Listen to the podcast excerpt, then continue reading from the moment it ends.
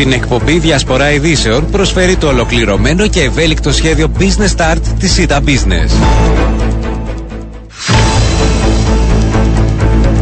Κυρίες και κύριοι, καλό μεσημέρι σε όλους. Τετάρτη σήμερα 26 έχει ο μήνας, η ώρα είναι 12 και 12 πρώτα λεπτά και ακούτε διασπορά ειδήσεων. Στο μικρόφωνο και στην παραγωγή της εκπομπής Οριάννα Παπαντονίου. Και σήμερα θα δούμε θέματα που απασχολούν την επικαιρότητα αλλά και την καθημερινότητά μας.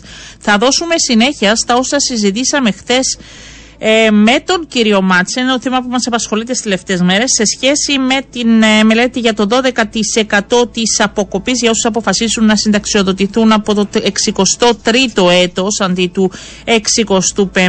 Αναμένουμε την ε, Παρασκευή ενώπιον του Συμβουλίου των Κοινωνικών Ασφαλίσεων να δοθεί, δεν ξέρω αν θα δοθεί αναλογιστική μελέτη, θα μας τα πει ε, ο Υπουργός ε, που έχουμε αυτή την ώρα στην εκπομπή μας, ο Υπουργός Εργασίας και Κοινωνικών Ασφαλίσεων, ο κύριος Γιάννης Παναγιώτου. Καλό σας μεσημέρι. Καλό μεσημέρι κυρία Παπαντονίου. Δεν έχετε ανοίξει τα χαρτιά σας. Αυτό είναι το μήνυμα που παίρνω και από εργοδοτική πλευρά και από εργαζόμενους. Θα έλεγα ακριβώς το αντίθετο για ένα ζήτημα το οποίο απασχολεί την κοινή γνώμη το οποίο επηρεάζει πάρα πολλούς εργαζόμενους και έχει ήδη επιδράσει σε πάρα πολλούς συνταξιούχους από το 2012 που αποφασίστηκε η ρύθμιση για την αναλογιστική μείωση του 12% για τους εργαζόμενους οι οποίοι συνταξιοδοτούνται πρόωρα στο 63ο έτος της ηλικίας του. Είναι η πρώτη φορά που έχουμε ανοίξει αυτό το ζήτημα όπως εξάλλου είχαμε περιλάβει στο πρόγραμμα της διακυβέρνησής μας. Έχουμε ήδη κάνει μια εκτενή προεργασία στο Υπουργείο Εργασίας. Έχουμε ήδη εγγράψει το θέμα και συζητήθηκε στην προηγούμενη συνεδρίαση του Εργατικού Συμβουλευτικού Σώματος όπου παρουσιάστηκε η προσέγγιση της κυβέρνησης σε σχέση με αυτό. Την ερχόμενη Παρασκευή στο Συμβούλιο Κοινωνικών Ασφαλίσεων θα παρουσιαστούν διάφορα αναλογιστικά στοιχεία και ορισμένα συμπεράσματα μέσα από την αναλογιστική προεργασία που έγινε με την υποστήριξη των αναλογιστικών υπηρεσιών του Διεθνούς Οργανισμού Εργασίας. Θα ακούσουμε τις απόψεις των κοινωνικών εταίρων όπως εξάλλου πράξαμε και την περασμένη εβδομάδα στο Εργατικό Συμβουλευτικό Σώμα. Τον Σεπτέμβριο θα παρουσιάσουμε την τελική πρόταση της κυβέρνησης σε σχέση με αυτό. Θα τη συζητήσουμε με τους κοινωνικούς εταίρους. Ακολούθως θα διαμορφωθεί νομοσχέδιο επί τούτου. Θα παρουσιαστεί στο Υπουργικό Συμβούλιο και στη συνέχεια θα κατατεθεί στη Βουλή των Αντιπροσώπων για συζήτηση στην Κοινοβουλευτική Επιτροπή Εργασίας. Θέλω δηλαδή να πω ότι αυτά που είναι ζητήματα τα οποία χρονίζουν για καιρό και για τα οποία οι πολίτες έχουν έντονες απόψεις, χρειάζεται με μεθοδικότητα και μέσα από τις προβλεπόμενες θεσμικές διαδικασίες να τα προσεγγίσουμε για να πάρουμε αποφάσεις και να διορθώσουμε τρευλώσεις και αδικίες. Και αυτό ακριβώς πράξουμε. Ναι. Βοηθήστε με λίγο για να έχουμε και την εικόνα από πλευράς κυβέρνησης και την προσπάθεια που γίνεται από το Υπουργείο σας σε σχέση ε, με το 12% υπάρχουν διάφορες απόψεις όπως και είδαν το φως της δημοσιότητας ότι κάποιες επιλογές μπορεί να αφήσουν εκτός ομάδες εργαζομένων βάσει της ε, σχετικής ρύθμισης που θα γίνει. Πρόθεση είναι να ε, συγκεκριμενοποιηθεί, να υπάρχει σταδιακή αλλαγή, ε, να αλλάξουν κάποιες πτυχές. Ποια είναι η πρόθεση, γιατί ας πούμε οι συντεχνίες ζητούν ε, σταδιακή αποκατάσταση. Η εργοδοτική πλευρά ξεκαθαρίζει για άλλη μια φορά ότι δεν υπάρχει ευχέρεια.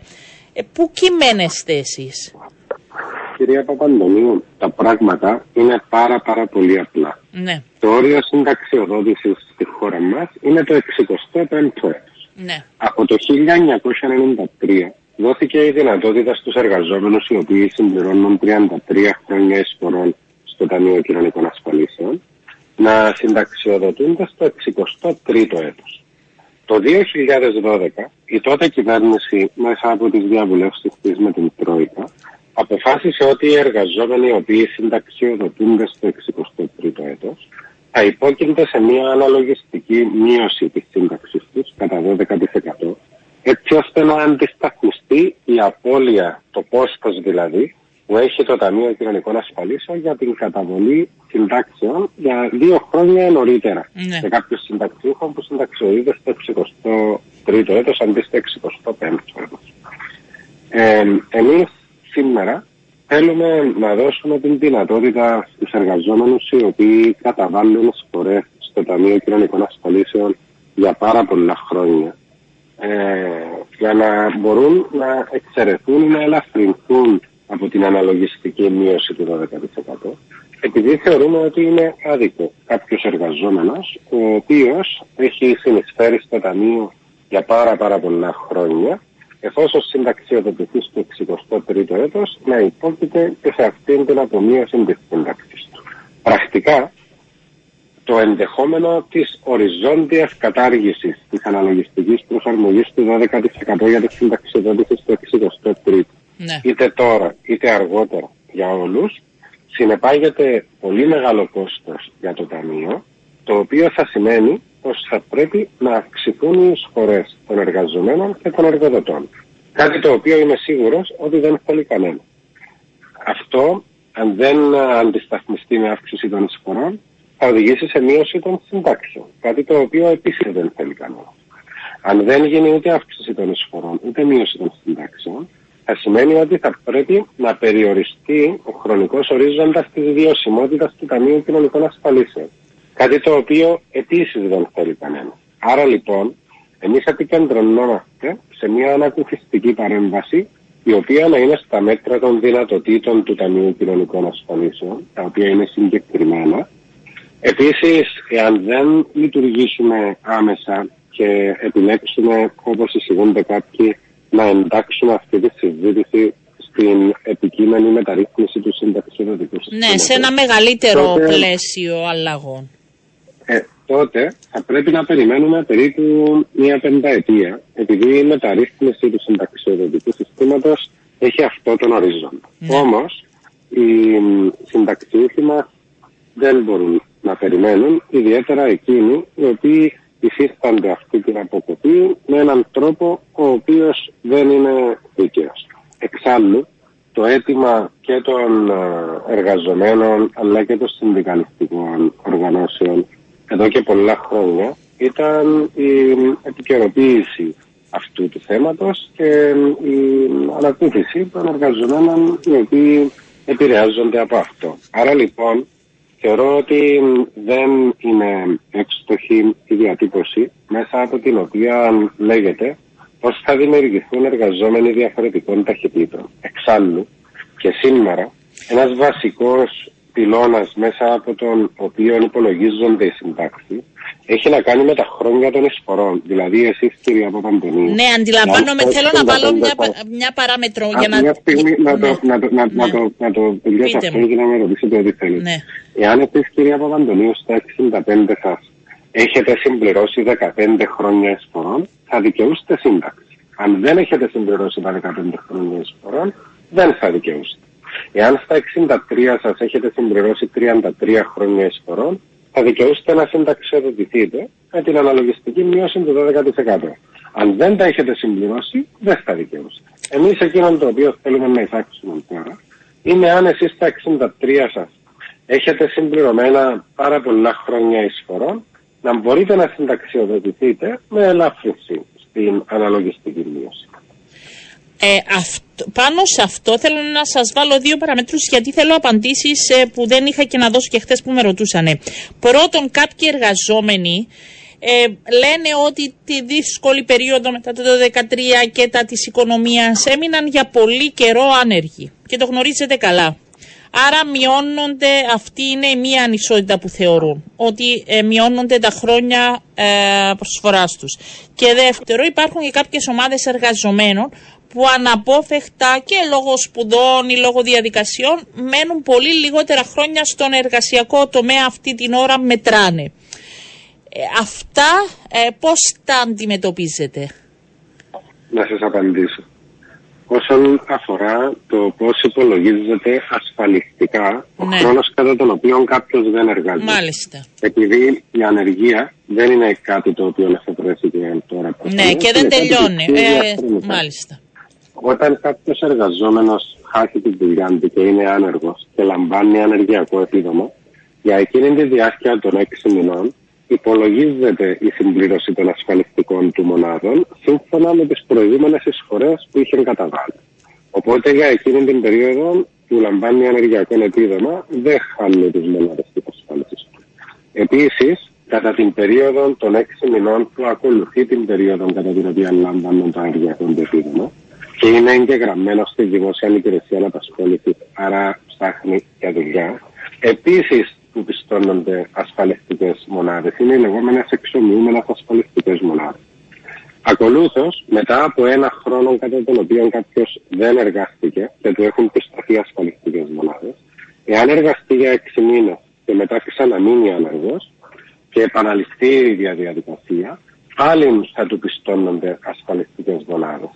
Οπότε αυτή η επίδραση στην οποία αναφέρεστε δεν ισχύει με τον τρόπο που παρουσιάζεται. Mm-hmm. Κατά ακρίβεια, ε, ακόμη και για συγκεκριμένες περιόδους όπου υπήρχε υψηλή αναργία, αυτή η παράγοντος δεν έπαψε να ισχύει. Το άλλο που με ρωτήσατε, κυρία Παπαντονίου, μπορείτε να το επαναλάβετε; Ναι, ε, σε σχέση με τα χρόνια υπηρεσίας κάποιου. Εγώ μπορεί να σπούδασα 10 χρόνια και άλλος κάποιος 5, άρα είμαι μείον 5 χρόνια.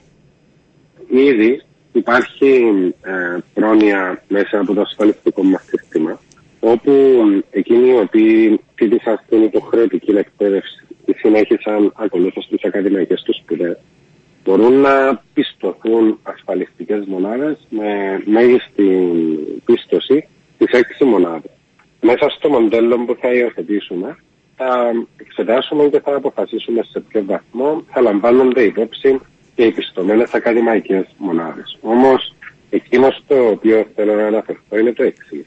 Σύμφωνα με την μελέτη που έχουμε διεξάγει, mm-hmm. οι εργαζόμενοι οι οποίοι συμπληρώνουν πάρα πολλά χρόνια πληρωμένων εισφορών είναι εκείνοι οι οποίοι ξεκίνησαν να εργάζονται πολύ νωρίς. Mm-hmm. Ναι. Στι περισσότερες περιπτώσεις δεν έχουν ε, ακαδημαϊκές σπουδές. Στις περισσότερες περιπτώσεις έχουν εργαστεί σε χειρονακτικές εργασίες και στις περισσότερες περιπτώσεις είναι χαμηλόμιστοι εργαζόμενοι και άρα χαμηλοσυνταξιοί. Ένας εργαζόμενος ο οποίος έχει ακαδημαϊκές σπουδές και ήταν παραδείγματος χάρη γιατρός, είναι ένα επάγγελμα που χρειάζεται πάρα πολλά χρόνια για να σπουδάσει κάποιος. Είχε και κατά τη διάρκεια της εργασίας του υψηλές απολαυές, είχε και υψηλές εισφορές στο ταμείο.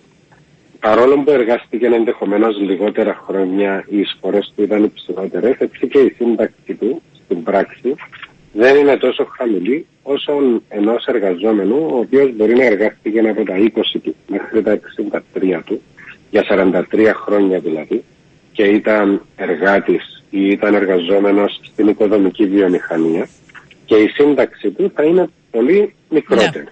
Οπότε, ε, εφόσον θέλουμε και σε αυτούς τους εργαζόμενους να επικεντρωθούμε, με αυτόν τον τρόπο θα διαμορφωθεί αυτόν το ανακουφιστικό μέτρο που θέλουμε να εξετάσουμε.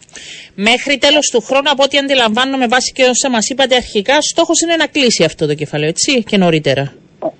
Αυτός είναι ο σχεδιασμός μας, κυρία ναι. Αντωνίου, επειδή εμείς θέλουμε για όλα τα σημαντικά ζητήματα τα οποία απασχολούν και επηρεάζουν τους εργαζόμενους και επηρεάζουν την κοινωνία μας και την οικονομία μας, με βάση τις δυνατότητες των δημόσιων οικονομικών και σε αυτή την περίπτωση, ειδικότερα με βάση τις δυνατότητες του Ταμείου Κοινωνικών Ασφαλίσεων, να ενεργούμε άμεσα, ούτως ώστε να μην διατηρούνται ανοιχτά ζητήματα για τα οποία υπάρχει έντονη άποψη στην κοινωνία και τα οποία επηρεάζουν πάρα πολύ συμπολίτε. Ε, για πείτε μου, επειδή και ένα άλλο κεφάλαιο, δεν ξέρω, νομίζω δώσατε και τη δέσμευσή σας ε, σε σχέση με τις συλλογικές συμβάσεις. Θα το ανοίξετε, που είναι τεράστιο και αφορά ε, όλους τους εργαζόμενους σχεδόν. Κατά κρύβια το έχουμε ήδη ανοίξει στην συνεδρίαση του Εργατικού Συμβουλίου του Κόμματος της περασμένη εβδομάδας ήταν ένα από τα τρία ζητήματα που περιλήφθηκαν στην ημερήσια διάταξη. Ανέφερα χαρακτηριστικά ότι πέρα από την οδηγία της Ευρωπαϊκής Ένωσης η οποία αναφέρεται την επέκταση της κάλυψης των συλλογικών συμβάσεων έτσι ώστε να προσεγγίσει τον στόχο του 80%. Εμείς ως κυβέρνηση υιοθετούμε αυτή την θέση, η οποία είναι και δική μας άποψη, καθότι η καλύτερη ρύθμιση της εργασίας θεωρούμε πως είναι πολύ σημαντική όχι μόνο για τους εργαζόμενους, αλλά και για την οικονομία, ώστε να υπάρχουν καλύτερες συνθήκες ομοιόμορφου ανταγωνισμού. Ναι, πρέπει να δοθούν κίνητρα Οπότε... στους εργοδότες όμως. Υπάρχει μελέτη, γίνεται ενός, και γίνονται σκέψεις. Γιατί δεν είναι τόσο εύκολο, το γνωρίζουμε καλά και ειδικά μετά το 2013 υπήρξαν και το ξέρετε κι εσείς πολύ καλά στον ιδιωτικό τομέα και προσωπικά συμβόλαια και αμφισβητήσεις συλλογικών συμβάσεων ε, και καταπατήσεις δικαιωμάτων. Δηλαδή είναι δύσκολα τα πράγματα. Πολύ σωστά το είπατε. Γι' αυτό τον λόγο εμείς έχουμε δρομολογημένα διάφορα μέτρα για την ενίσχυση των συλλογικών συμβάσεων, τα οποία θα δείτε το επόμενο διάστημα να παρουσιάζονται. Καθώς επίσης, όπως ανέφερα και στο Εργατικό Συμβουλευτικό Σώμα, έχουμε επεξεργαστεί συγκεκριμένα κίνητρα για να μπορούν να διευρυνθούν και να επεκταθούν οι συλλογικές συμβάσεις έτσι ώστε να καλύψουν περισσότερους εργαζόμενους.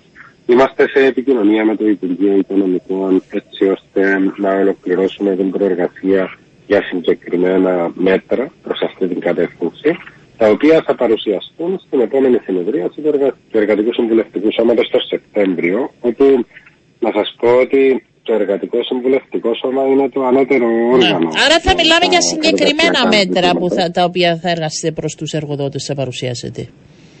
Οπωσδήποτε, ναι. Μάλιστα. Ναι, όχι, ρωτάω αν είμαστε έτοιμοι. Το Σεπτέμβριο δηλαδή θα είναι συγκεκριμένα τα μέτρα και για κίνητρα. Είναι. Ε, είναι πολύ θετικό. Ε, Σας το λέω γιατί από χθες υπάρχει μεγάλη. Ε, μου έρχονται διάφορα ερωτήματα. Νομίζω ότι απαντήσαμε τα περισσότερα. Σας ανησυχεί, θα σας πω ένα που δεν το σκεφτήκα. Τα πολλά χρήματα που χρωστά το κράτος στις κοινωνικές ασφαλίσεις. Υπάρχει αυτό το θέμα; Εδώ. Χάσαμε τον κύριο Υπουργό.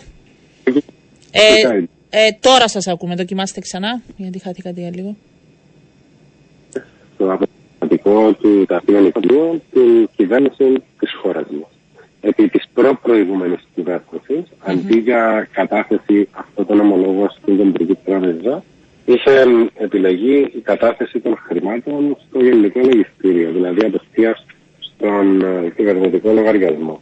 Ο περιορισμός που προκύπτει σε σχέση με αυτό έχει να κάνει με το επιτόκιο το οποίο λαμβάνει το Ταμείο, το οποίο δεν είναι εκείνο που θα ήταν εάν γινόταν επένδυση με διαφορετικό τρόπο.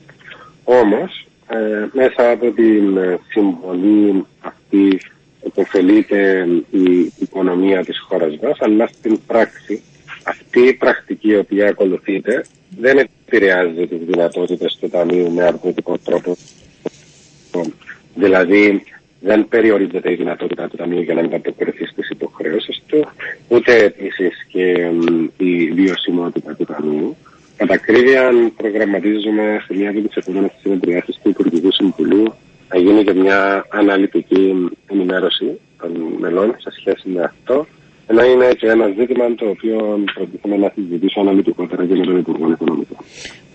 Πολύ καλό, γιατί ο κόσμος ενδιαφέρεται και είναι τα ζητήματα που θέλετε τα, βάζει και, τα βάζουν και οι πολίτες. Ε, εύχομαι είναι ζητήματα έτσι που απασχολούν πραγματικά και καθημερινά και υπάρχει ενδιαφέρον τόσο το 12% όσο και οι συλλογικές συμβάσεις. Θα τα πούμε και από Σεπτέμβρη. Σας ευχαριστώ πολύ, Υπουργέ. Να είστε καλά. Καλό σας μεσημέρι και, καλές διακοπές κυρία Ναι, σε όλους. Όταν έρθει η ώρα και εσείς νομίζω πρέπει όλοι ε, να ξεκουραστούμε γιατί έρχονται πολλά από Σεπτέμβρη. Να είστε καλά κύριε Παναγιώτου. Καλό σας μεσημέρι. Ε, αυτά από τον Υπουργό Εργασίας. Πάμε σε διαφημίσεις και επιστρέφουμε.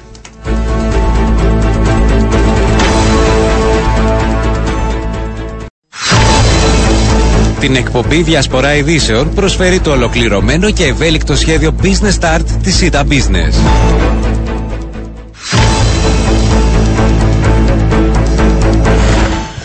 Λοιπόν, κυρίες και κύριοι, θα περάσουμε στο επόμενο μας ε, θέμα.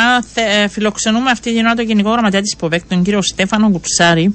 Είναι ένα θέμα το οποίο παρακολούθησα και όταν έγινε η συνάντηση με την Υπουργό Δικαιοσύνης και Δημόσιας Τάξης, την κυρία Προκοπίου, σε σχέση με τις θέσεις της ΠΟΒΕΚ και την επέκταση του ενοικιοστασίου γεωγραφικά και χρονικά.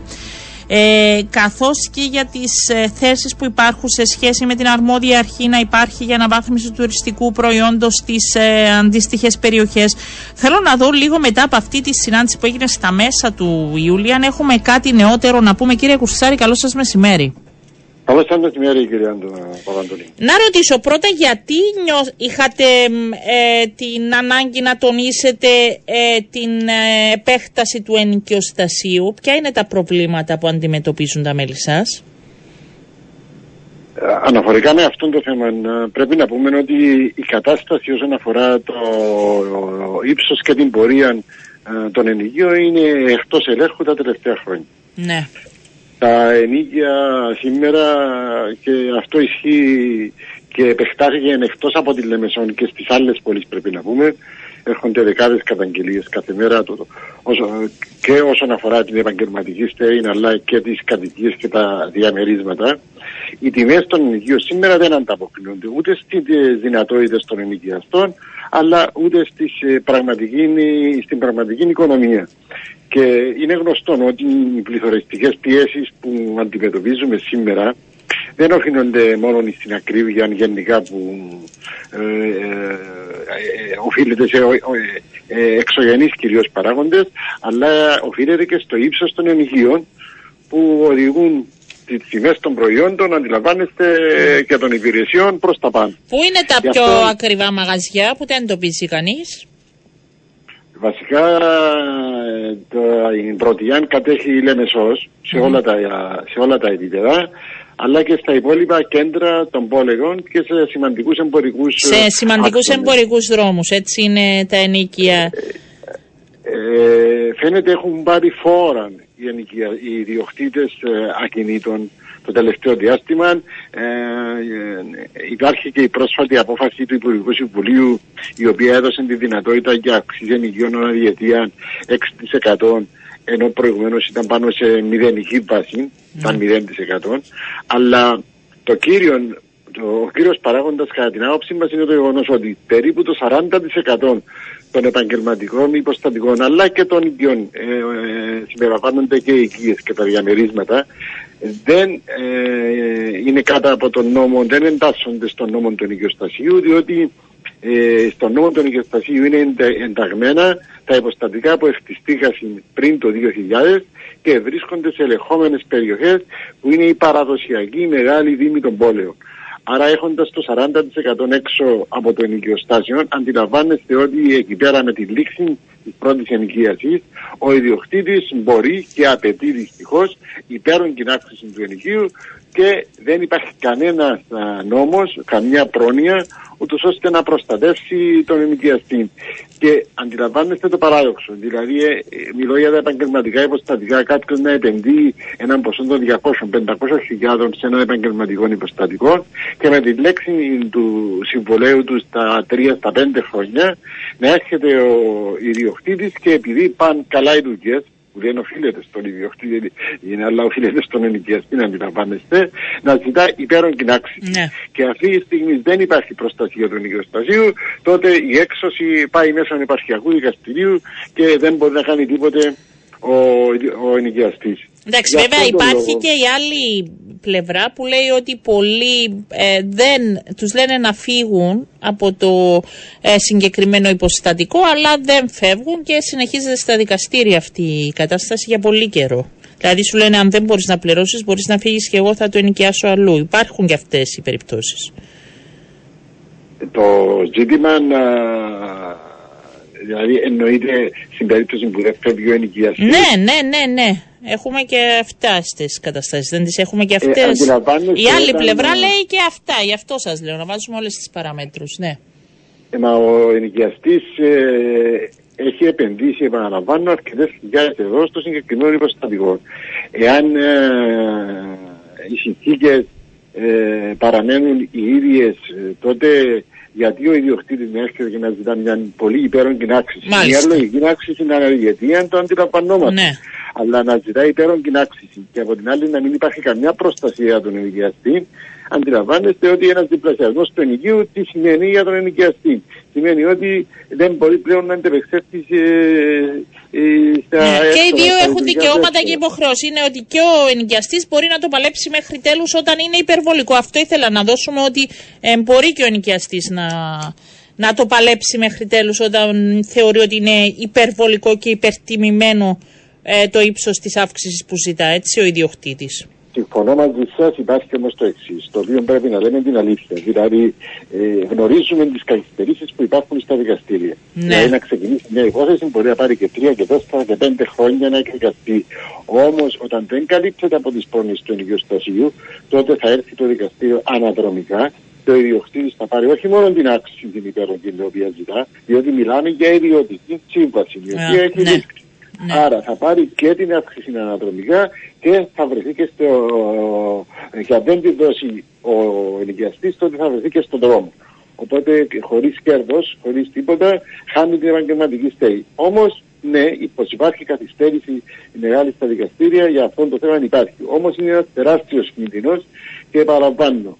Ένας ενοικιαστής επαγγελματικής στέγης, έναν κατασ- ένας καταστηματάρχης που επενδύει όλη του τη ζωή πάνω σε έναν κατάστημα, θα πρέπει ο νόμος του ενοικιοστασίου να τον καλύψει, ούτως ώστε να του παρέχει μια προστασία και να υπάρχει μια δικαιοσύνη αναφορικά με τις σχέσεις ε, ενοικιαστή Μπορεί να και- γίνει κάτι, μπορεί να γίνει κάτι ε, από πλευράς κυβέρνησης; Εκείνο το οποίο ε, μας δήλωσε η Υπουργός στη συνάντησης Ναι. που είχαμε στις 12 του Ιούλιου είναι ότι ε, παρά το γεγονός ότι οι ιδιοκτήτες ακινήτων ζητούν κατάργηση του ενοικιοστασίου, ε, η κυβέρνηση δεν προτίθεται ε, να ικανοποιήσει αυτή τη τη διαχρονική θέση των ιδιοκτήτων ακινήτων. Το ενοικιοστάσιο θα συνεχίσει να υπάρχει, αλλά είναι στους προβληματισμούς της κυβέρνησης για το πώς μπορεί ε, αυτός ο νόμος να εξυγχρονιστεί Ναι. με τέτοιον τρόπο, ούτως ώστε από τη μια να μπορούν οι ενοικιαστές ε, να επενδύουν στο κατάστημα τους και να ξέρουν ότι τουλάχιστον έχουν μια ασφάλεια διαχρονική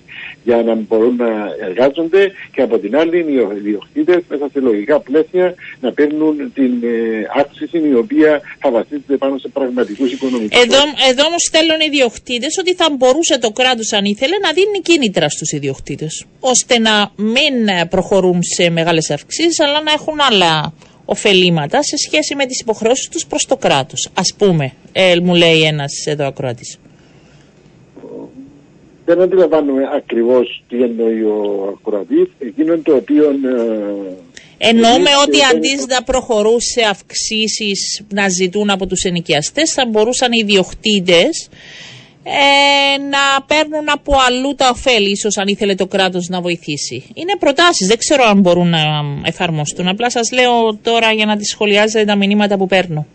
Ίσως ο ακροατής να αναφέρεται σε πο- πο- πεπαλαιωμένα κτίρια, τα οποία ναι υπάρχουν αυτά τα πεπαλαιωμένα κτίρια και στη Λευκοσία, στο εμπορικό κέντρο αλλά και αλλού, όπου ναι πράγματι ίσως θα μπορούσε το κράτος να δώσει κίνητρα για να μπορέσουν οι ιδιοκτήτες να τα αξιοποιήσουν καλύτερα και να έχουν περισσότερα ωφέλη και εισοδήματα. Μάλιστα. Για πείτε μου, βοηθήστε με λίγο και σε σχέση με τη δημιουργία τουριστικής αστυνομίας για αναβάθμιση του τουριστικού προϊόντος. Πώς επωφελούνται, πώς επηρεάζονται οι μαγαζάτορες; Ε, μετά από μια γενική συνέλευση που είχαμε ε, με τους καταστηματάρχες της Αγιάνναπας στις αρχές του μήνα, ε, επιδιώξαμε και θέσαμε το θέμα αυτόν με βάση τα όσα μας είπα στην γενική συνέλευση των καταστηματάρχων της Αγιάνναπας και Προβαρά για τα προβλήματα που αντιμετωπίζουν στις ε, αμυγείς αυτές τουριστικές περιοχές. Τα δεδομένα είναι τα εξής, κύριε Παπαντονίου. Ε, Είναι γενική παραδοχή ότι φέτος έχουμε να κάνουμε με έναν φτηνών τουρισμό, όχι ποιοτικών τουρισμών. Δημιουργούνται και υπάρχουν πάρα πολλές ε, κλοπές από, καταστημα- από καταστήματα. Υπάρχει οχληρία, υπάρχουν βανταλισμοί. Και δυστυχώς επαληθευτήκαμε μετά από τη συνάντηση και την συζήτηση που είχαμε τόσο με την Υπουργό αλλά παρευρίσκεται και ο βοηθός αστυνομίας. Ναι. Έχουμε επαληθευτεί και γνωρίζετε τα τελευταία γεγονότα ότι έγινε και σύσκεψη στο Προεδρικό. Ε, ο Δήμαρχος της Αγιάννα μίλησε για τεράστια ενοχληρία που πρωτο- προκαλούν αυτές οι, οι μοτοσυκλέτες, οι τετράτορχε που λέμε, ε, που προχωρούν στην Αγιάνναπα και γενικά υπάρχει ένα κλίμα το οποίο καθόλου δεν βοηθά στο να μπορέσει ο, ο, ο, ο τουρίστας, ο ήσυχος τουρίστας να απολαύσει τις διακοπές τους σε, αυτούς τους, σε αυτές τις ε, τουριστικές περιοχές. Είναι αυτόν τον λόγο που εθέσαμε το θέμα της ε, τουριστικής αστυνομίας η οποία μεν να είναι διακριτική Ναι. αλλά να είναι παρούσα ούτως ώστε να δημιουργεί και το αίσθημα και το κλίμα ε, της ασφάλειας και της προστασίας τόσο των επαγγελματιών των καταστηματαρχών αλλά και των ίδιων των τουριστών και των πολιτών. Ε, αυτή η παρουσία ευδια- ευδιάκριτη με ε, της αστυνομίας πιστεύω ότι θα μπορούσε να παίξει έναν πολύ σημαντικό ρόλο ούτως ώστε και ο τουρίστας να απολαμβάνει σε ασφαλές περιβάλλον Μάλιστα. ε, τις ε, διακοπές τους αλλά και γενικότερα να προσελκύσουμε ε, τον ποιοτικό τουρισμό που τόσο τον έχει ανάγκη ο τόπος. Για βοηθήστε με να απαντήσουμε το τελευταίο μήνυμα. Οι ιδιοκτήτες μπορούν να ζητούν ό,τι αυξήσεις θέλουν, όχι. Μπορούν να ζητούν αυξήσεις, διορθώστε με αν κάνω λάθος, βάσει το όσο προνοεί το συμβόλαιο, έτσι, που έχει κάνει με τον.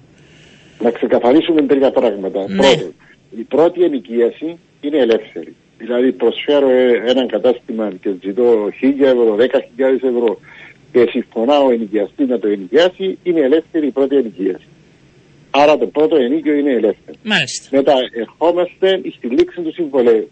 Στη λήξη του συμβολέου, εάν το κατάστημα είναι ενοικιοστασιακό, δηλαδή χτίστηκε πριν το 2000 και βρίσκεται εντός των μεγάλων δήμων σε ελεγχόμενη περιοχή, τότε η αύξηση δεν θα πρέπει να υπερβαίνει το 6% αναδιετία. Μάλιστα. Εάν δεν βρίσκεται στο ενοικιοστάσιο και επαναλαμβάνω, το 40% των υποστατικών Παγκύπρια δεν βρίσκονται στο ενοικιοστάσιο, τότε δυστυχώς και εδώ είναι το ζήτημα και η θέση της ΠΟΔΕΚ για γεωγραφική και χρονική επέκταση του ενοικιοστασίου. Ο ιδιοκτήτης μπορεί και έχει το δικαίωμα μετά τη λήξη της πρώτης ελεύθερης σύμβασης να ζητήσει την οποιαδήποτε Μάλιστα. αύξηση ο ίδιος θεωρεί ότι θα Εκτός πρέπει αν να έχει πάρει. γίνει συμβόλαιο μεταξύ των δύο που τα καθορίζουν αυτά. Δηλαδή μπορεί να γίνει και αυτό από πριν, έτσι; Σίγουρα η ιδιωτική σύμβαση Ναι. ανεξαρτήτως, Να το έχουμε ε, και λίγο στο πίσω μέρος του ενοικιοστασίου, μυαλού μας. Πλέον ότι μπορεί να. Ανεξαρτήτως ισχύει Μάλιστα. η, η ιδιωτική σύμβαση, η σύμβαση. Γι' αυτό και εμείς συμβουλεύουμε να γίνονται μακροχρόνια σύμφωνα. Ναι, ναι, ή να ελέγχονται η αύξηση και πώς. Λοιπόν, ε, ελπίζω, ελπίζω να έχουμε νεότερα. Ευχαριστώ πολύ, κύριε Κουρσάρη. Να είστε καλά. Καλό σας μεσημέρι. Επίσης και Ήταν, εγώ να το πω. ήταν κυρίες και κύριοι ο Γενικός Γραμματέας της ΠΟΦΕΚ, έτσι για να δίνουμε απαντήσεις ε, στα ερωτήματα που μου θέτετε μέχρι να, να πάμε στον επόμενο φιλοξενούμενό μας. Ε, να σας πω ότι είναι και σε εξέλιξη ε, και κλεισμένων των θερών διαδικασία ενώπιον του μόνιμου κακουργοδικείου που συνεδριάζει στη Λευκοσία για την εκδίκαση της πολύκροτη υπόθεσης καταγγελιών εναντίον προπονητής Στίβου για σεξουαλική παρενόχληση τεσσάρων αθλητριών όταν αυτές ήταν ενήλικες γιατί υπάρχουν ε, και αυτά και είναι μια επίσης ε, υπόθεση την οποία θα δούμε. Πάμε στον επόμενο μας ε, καλεσμένο. Για άλλη μια φορά επίσης ε, θα συζητήσουμε αυτό το θέμα. Ε, εκ των κατοίκων εν των, αν- ε, των ανθρώπων που το παλεύουν ε, από την, ε, κοντά στην ε, περιοχή Γερίου, 10 μέρες μετά την, ε, ε, τη φωτιά στο εργοστάσιο ανακύκλωσης χαρτιού και πλαστικού στην βιομηχανική περιοχή Γερίου και οι κάτοικοι αντιδρούν, εκδήλωση διαμαρτυρίας. Ήδη ε, μ, εκπρόσωποι των κατοίκων μαζί με τους δημάρχους Ιδαλίου και Γερίου πήγαν ε, στο Υπουργείο Γεωργίας και συζήτησαν εκεί με τον αρμόδιο Υπουργό. Ακούστηκαν οι θέσεις τους. Δεν ξέρω αν αλλάζει κάτι σήμερα στις 7 το απόγευμα. Ε, ετοιμάζουν εκδήλωση διαμαρτυρίας πλησίων της μονάδας ανακύκλωσης. Έχουν και τα αιτήματα, θα μας τα πει ο κύριος ε, Κυριακού. Καλό σας μεσημέρι. Καλό μεσημέρι σας και στους ακροατές σας. Ε, δεν ξέρω αν είμαστε πλέον κι εμείς κι εσείς για κάποιους κουραστικοί, αλλά όταν ένα, θα το κρατήσω αυτό, όταν ένα λάθος είναι επαναλαμβανόμενο, πάβει να θεωρείται λάθος. Πολύ σωστά το έχετε θέσει και πραγματικά δεν ε, είμαστε κουραστικοί διότι όταν έχεις να κάνεις με θέματα ασφαλές και υγείας σε ανθρώπινες ζωές τότε όλα τα άλλα δεν μπορούν να λαμβάνονται Έτσι είναι. υπόψη. Και είμαστε, πρέπει να Ε, είμαστε όλοι μαζί σε αυτή σας την προσπάθεια, γιατί ο καθένας θα μπορούσε να είναι στη γειτονιά του. Δεν αφορά λίγους, επίσης και αυτό το λέω. Για πείτε μου τα αιτήματα Πολύ τα σωστά. οποία έχετε. Λοιπόν, όπως πολύ καλά έχετε προαναφέρει, η πυρκαγιά που εκδηλώθηκε και εξ αφροδής γίνεται και η σημερινή, αν θέλετε, διαμαστεριά απόψε στις 7 το βράδυ, λόγω της πυρκαγιά που εκδηλώθηκε στις 16 του μήνα, 10 μέρες τώρα και συνεχίζει ακόμα να, να καίει. Και εμείς να είμαστε αναγκασμένοι να πληγόμαστε στα σπίτια και να αναπνέουμε όλα αυτά τα τοξικά αέρια τα οποία απελευθερώνονται στον αέρα. Ε, καταρχήν εμείς ζητούμε να, λόγω του ότι γυπνιάζουμε, τα σπίτια είναι πάρα πολύ κοντά στο, στη βιομηχανική περιοχή Γερίου, δηλαδή σε 400 μέτρα υπάρχουν τα σπίτια από το εργοστάσιο το οποίο έχει η ΚΑΗ και σε άλλες ε, βιομηχανίες σκληράς, σε βαριάς βιομηχανίας. Αυτό που ζητούμε καταρχήν είναι να γίνει μια αποφόρτιση της ε, βιομηχανικής περιοχής. Δυστυχώς ε, παρατηρούμε ότι η οικιστική και η βιομηχανική ανάπτυξη γίνεται ταυτόχρονα. Αυτό δεν μπορεί να συνεχιστεί. Ε, είναι κάτι που το οποίο επαναλαμβάνουμε συνεχώς και από την ε, αρχή του αγώνα μας για τα ασφαλτικά, με τη μετακίνηση των ασφαλτικών, αλλά είναι και κάτι που ε, θέτουμε και τώρα στο τραπέζι, ότι πρέπει να σταματήσει η ταυτόχρονη ανάπτυξη και των δύο περιοχών. Ήδη η βιομηχανική περιοχή Γερίου είναι λεβαρημένη. Υπάρχουν βιομηχανίες οι οποίες είναι ε, βαριές βιομηχανίες με τοξικά υλικά, χημικά υλικά και υπάρχει μια αυξημένη επικινδυνότητα. Και είχα αναφέρει προηγουμένως όσον αφορά τα, το λάθος εισαγωγικά για μας, το Ναι. οποίο κάποιοι το θέτουν με αυτόν τον τρόπο, είτε σε ένα ατυχές είτε τυχαίο γεγονός, δεν είναι καθόλου τυχαίο. Όταν ένα λάθος επαναλαμβάνεται, αυτό σημαίνει ότι υπάρχουν ανεπάρκειες, υπάρχουν ελλειπείς διαδικασίες όσον αφορά τον έλεγχο, το, οι οποίοι πρέπει να γίνονται από τις αρμόδιες υπηρεσίες στα συγκεκριμένα υποστατικά. Οπότε και εμείς ε, με αφορμή της σημερινής διαμαστερία ζητούμε να γίνει μια αποφόρτιση όπως είπα προηγουμένως της ε, περιοχής. Δεν σηκώνει άλλες βιομηχανίες η, η περιοχή εκεί. Και έλεγχη. Ήδη είναι Δηλαδή πάρα το πιο πολλές. εύκολο είναι αυτό που συζητούσαμε και τις τελευταίες μέρες όταν Ακριβώς. φιλοξενούσα για αυτά τα ζητήματα, αρμόδιους από όλες τις πλευρές. Δεν γίνεται να μην γίνονται οι τακτικοί έλεγχοι ε, και να λένε δεν υπάρχει προσωπικό. Δηλαδή το πιο Ωραία. απλό. Εάν δεν επενδύσουμε στην υγεία μας, στην προστασία αυτών των ανθρώπων που βρίσκονται στην περιοχή, τότε τι άλλο μπορώ να πω. Οι έλεγχοι πρέπει να γίνονται και να υπάρχει και το ανάλογο νομοθετικό πλαίσιο στο οποίο να λειτουργούν αυτές οι μονάδες, να είναι τα πρόστιμα πιο αποτρεπτικά τους ώστε να γίνονται περισσότερο, έτσι, να έχουν υπάρχει περισσότερη συνήθεια και από τους ίδιους τους ε, βιομηχανούς. Ναι, ε, και να υπάρχει ο έλεγχος γιατί μπορεί και η νομοθεσία πολλές φορές να μ, καλύπτεται σε εισαγωγικά, αλλά όταν δεν πάει ο Δήμος να δει. Ρε, Έγιναν οι έλεγχοι. Ε, πήγαμε ξανά. Οι αρμόδιες υπηρεσίες του κράτους πήγαν, είδαν, είναι εντάξει αυτά που μας είπαν πριν έξι μήνες. Δηλαδή το πιο απλό. Ακριβώς. Η- Ο έλεγχος είναι πολύ σημαντικός, ε, αλλά και το νομοθετικό πλαίσιο ίσως και αν πρέπει να αλλάξει, να αλλάξει. Ναι. Αν πρέπει να μπουν περισσότερα πρόστιμα, να μπουν. Αν πρέπει να γίνουν περισσότερα μέτρα ασφάλειας που να είναι θεσμοθετημένα όμως με βάση κάποιο νομοθετικό πλαίσιο, ναι, να αλλάξει. Αυτό είναι που ζητούμε. Ναι. Δεν μπορεί να διακυβεύεται η υγεία και η ασφάλεια μας ε, κάθε τρεις και λίγο. Τα τελευταία χρόνια έχουν εκδηλωθεί πέραν των έξι πυρκαγιών. Και μάλιστα οι τρεις από αυτές ήταν σε εργοστάσια ανακύκλωσης. Δηλαδή, από τη μια θέλουμε να κα- και καλούμε τον κόσμο και τα παιδιά μας να σέβονται το περιβάλλον και να προχωρούν σε ανακύκλωση, και από την άλλη είμαστε και τα καίνε. Και Διότι δεν αυτό ξέρω είναι κατά πάγιο. πόσο γίνεται ορθή ανακύκλωση πλέον. Αρχίζουν και αυτοί οι προβληματισμοί. Ένα μεγάλο κεφάλαιο που πρέπει να ανοίξουμε Ε. επίση στην Κύπρο. Σίγουρα, Ναι. σίγουρα. Αυτά πρέπει να τα, να τα δουν και οι αρμόδιοι. Να φορείς. σας ρωτήσω, τα κόμματα ποια θέση τηρούν, γιατί από ό,τι αντιλαμβάνομαι έχετε απευθυνθεί και προς τα κόμματα.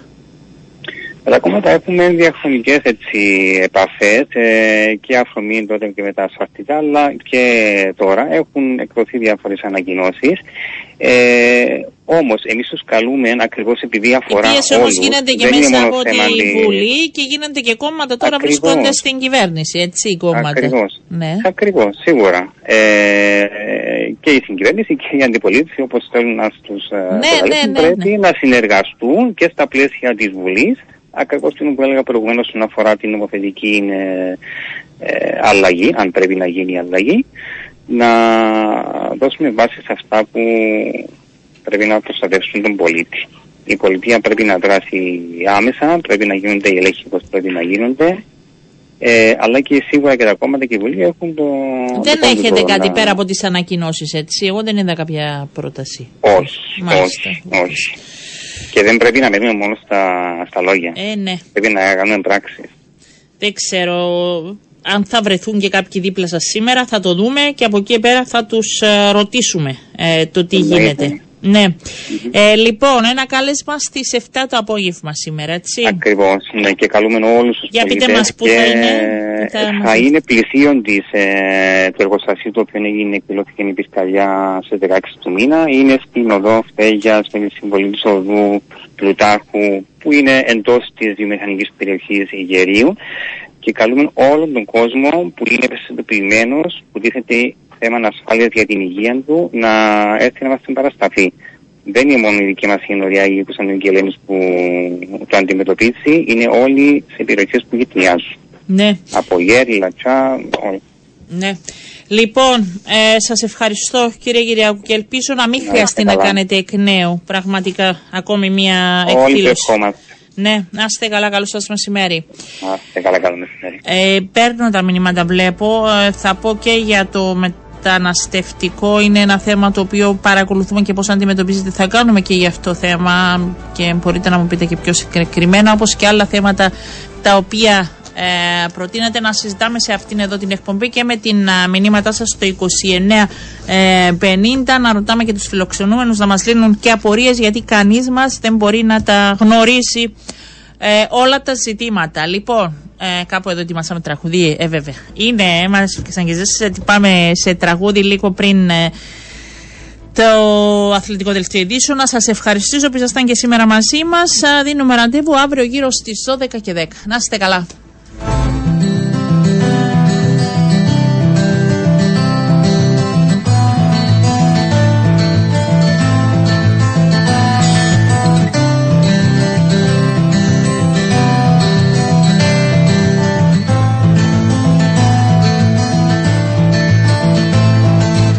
Oh.